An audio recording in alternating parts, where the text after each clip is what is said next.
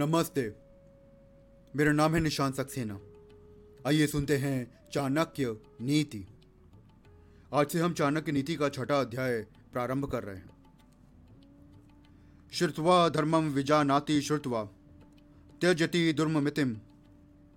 श्रुतवा ज्ञान पवनोति, श्रुतवा मोक्ष वयुपनयात।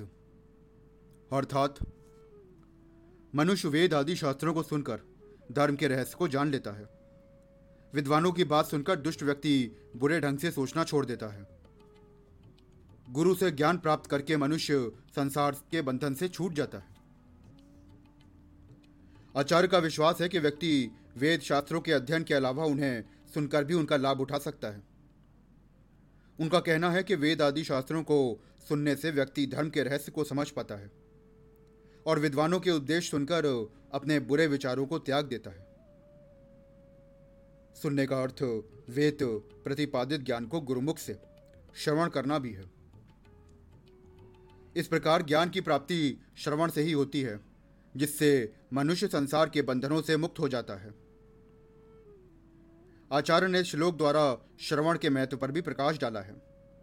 ये श्रवण विद्वान और अनुभवी गुरु के मुख से होने पर ही फल देता है। सुनो मनन करो और उसे आत्मसात करो। ये श्रुति वाक्य है। धन्यवाद।